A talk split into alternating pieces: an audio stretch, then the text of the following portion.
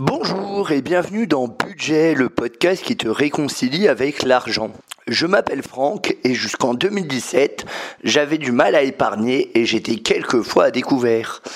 En 2017, j'ai décidé de prendre les choses en main et j'ai réussi à mettre 10% de mes revenus de côté.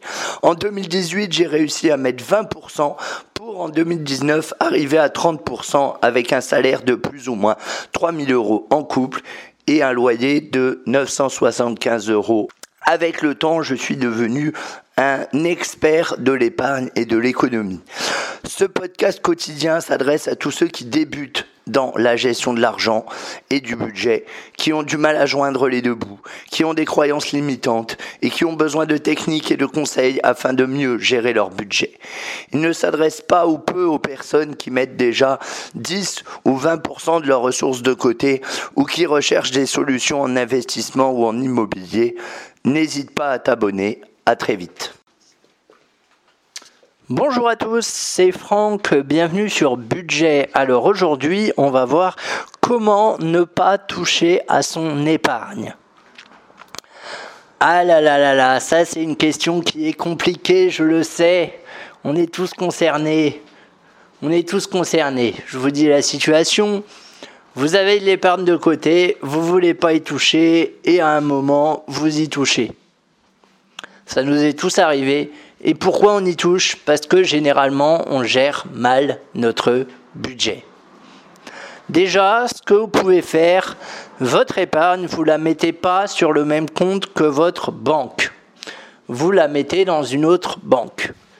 Déjà, ça veut dire que ce sera un peu plus compliqué pour y accéder. Bon, ça c'est une première chose. Vous pouvez ouvrir une, un compte en ligne, euh, voilà, pour mettre euh, Boursorama ou je ne sais quoi, pour mettre euh, votre argent dessus, votre argent euh, d'épargne. Ensuite, donc ça, ça aide parce que euh, bah, c'est pas quelque chose qui est accessible, par exemple, à partir de l'application de votre banque. Du coup, faut, faut ouvrir une autre appli, faut taper un autre mot de passe, etc., etc. C'est un peu plus euh, compliqué, on va dire. Mais pour autant, ça règle pas le souci, soyons clairs. Ce qu'il faut que vous fassiez, il y a deux types d'épargne. Déjà, pour commencer. Il y a l'épargne euh, dite de précaution, aussi appelée le matelas, le matelas de précaution. Ça, c'est l'épargne qui va vous servir en cas de coup dur, en cas de dépenses imprévues, et qu'il faudra toujours remettre. C'est-à-dire, par exemple, si vous choisissez d'avoir une épargne de précaution à 4000 euros, ça veut dire que vous devez toujours avoir 4000 euros de côté. Ça veut dire que si vous sortez 100 euros, eh ben, il faudra remettre 100 euros, tout simplement. Euh, et il y a un autre type d'épargne qui, pour le coup, est plus l'épargne euh, pour plus tard, on va dire, ou pour des projets, ou pour des vacances, ou pour un apport futur parce que vous avez prévu euh, un investissement, enfin voilà. Euh, et c'est cette épargne-là qu'on ne veut pas toucher. Donc déjà, le fait d'avoir une épargne de précaution, ça va vous aider d'avoir un matelas de sécurité, ça va vous aider à ne pas toucher à votre épargne euh, qui sera en seconde ligne, j'ai envie de dire. Hein. On est d'accord La première ligne, c'est matelas de sécurité. La deuxième ligne, c'est euh, l'épargne. enfin, c'est même pas une deuxième ligne d'ailleurs, vu qu'elle n'existe pas. Euh, ensuite, ce qu'il faut que vous fassiez, c'est que vous calculiez votre budget le plus justement possible pour ne pas avoir à puiser dedans. Pourquoi on puise dans son épargne? Souvent parce qu'on a mal géré des, euh, des dépenses. C'est-à-dire c'était des dépenses qu'on n'avait pas prévues, mais généralement, on n'a pas tant de dépenses imprévues que ça. Si vous regardez, si vous analysez un peu les choses, les dépenses imprévues vraiment que vous n'avez pas pu prévoir, c'est rare quand même. Hein, on va être d'accord. Votre voiture, elle vous lâche pas tous les jours. Ou alors vraiment, vous n'avez pas de chance. Mais voilà, euh, ce qui est important, je trouve, c'est de prendre conscience que c'est souvent, en plus de ça, on, tape souvent dans son épargne pour des conneries.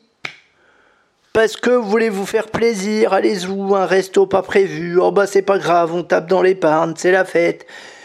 Allez, euh, je sais pas, moi je m'achète des fringues, je tape dans l'épargne. Euh, je dis pas qu'il faut pas se faire plaisir, c'est pas mon discours vraiment. Mais pour ça, vous devez avoir un budget loisir, déjà, pour commencer. Dans votre budget mensuel, vous devez prévoir un budget loisir. Le fait d'avoir un budget loisir, vous allez voir, ça va vous canaliser. Et après, vous ne toucherez plus, vous serez moins tenté, tout du moins, de toucher à votre épargne Comment ne pas toucher à son épargne? Ben, Si on n'en a pas besoin, on n'y touche pas. Si on n'en a pas besoin, que c'est dans un compte euh, sur un autre truc et que on gère son budget au millimètre près tous les mois, on n'a pas besoin de toucher à son épargne de sécurité. Après, Là, c'est en fait, en fait on n'en a pas besoin. On est d'accord. Après, ça ne veut pas dire qu'on n'en a pas envie. Et c'est ça la différence qu'il faut faire, je pense. C'est entre l'envie et le besoin. Généralement, on n'a pas de besoin de toucher à son épargne de sécurité, mais on en a envie. Et là, c'est sur vous que vous devez travailler. C'est sur les achats compulsifs. J'ai fait un podcast dessus parmi les premiers, il me semble. Euh, c'est sur euh, votre ego, votre valeur, vos valeurs même, dans quoi vous voulez que votre argent aille, etc., etc., etc. C'est là-dessus que vous devez travailler, travailler sur vous, questionnez-vous, mettez vos comptes à plat, voyez dans quoi part votre épargne, que normalement vous n'êtes pas censé y toucher, et analysez ça et essayez de voir surtout comment vous pouvez y remédier. Déjà, si vous n'avez pas un budget loisir, faites-vous un budget loisir, vous verrez, ça vous empêchera de toucher euh, à votre épargne. Euh, voilà, et sinon en tout dernier recours, je pense que la banque doit pouvoir le mettre sur un compte bloqué. Je pense que ça doit être faisable. Si vraiment vous vous rendez compte que c'est pas possible pour vous, vous êtes vraiment tenté euh, de taper dedans et c'est possible, hein, je vous comprends. Et ben dans ces cas-là, euh, vous allez à la banque et vous demandez à ce que ce soit mis sur un compte bloqué et que, euh, par exemple, vous devez apporter le justificatif au banquier pour débloquer les fonds. Enfin voilà, ou quelque chose comme ça. mais normalement, donc je répète, on définit un budget loisir. Ça, c'est une première chose. Ce budget, faut qu'il soit cohérent, faut qu'il soit adapté, faut pas que vous soyez trop frustré. Ensuite, on constitue un matelas de sécurité. Ça, c'est en cas de besoin. Alors, c'est en cas de besoin, hein, c'est pas pour. Euh, c'est en cas d'imprévu, mais à vous de définir ce que vous entendez par imprévu. Pour moi, l'imprévu, c'est une bagnole qui tombe en panne et vous en avez besoin pour aller travailler. Une machine à laver qui tombe en panne. Pour moi, c'est ça. Et ensuite, vous avez l'épargne des projets où là, on n'y touche pas du tout. Avec cette technique-là, normalement, vous n'aurez plus besoin de toucher à votre épargne. Mais ça veut dire qu'il faut faire un travail sur vous. C'est vraiment important. Dans quoi part votre argent, etc., etc., etc. Ça, euh, je peux pas le faire à votre place.